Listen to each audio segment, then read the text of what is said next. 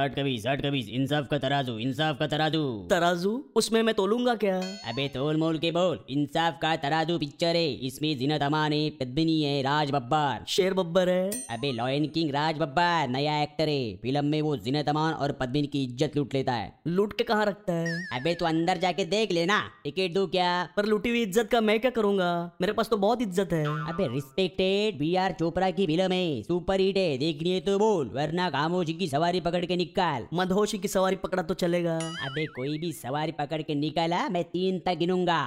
एक तुझे सिर्फ तीन तक गिनती आती है अरे गिनती के जीन भाग यहाँ से तुझे खुदा का वास्ता है पर भागने के लिए वास्ता नहीं रास्ता चाहिए मैं तुझे रास्ता देता हूँ ना भाग पर ये तेरा नहीं म्यूनसिपलिटी का रास्ता है अबे नगर निगम के बबर काम किसी और से जाके चिपकना सर से चिपकूं कि पैर में अबे बॉडी लाइन आखिरी बार बोल रहा हूँ जा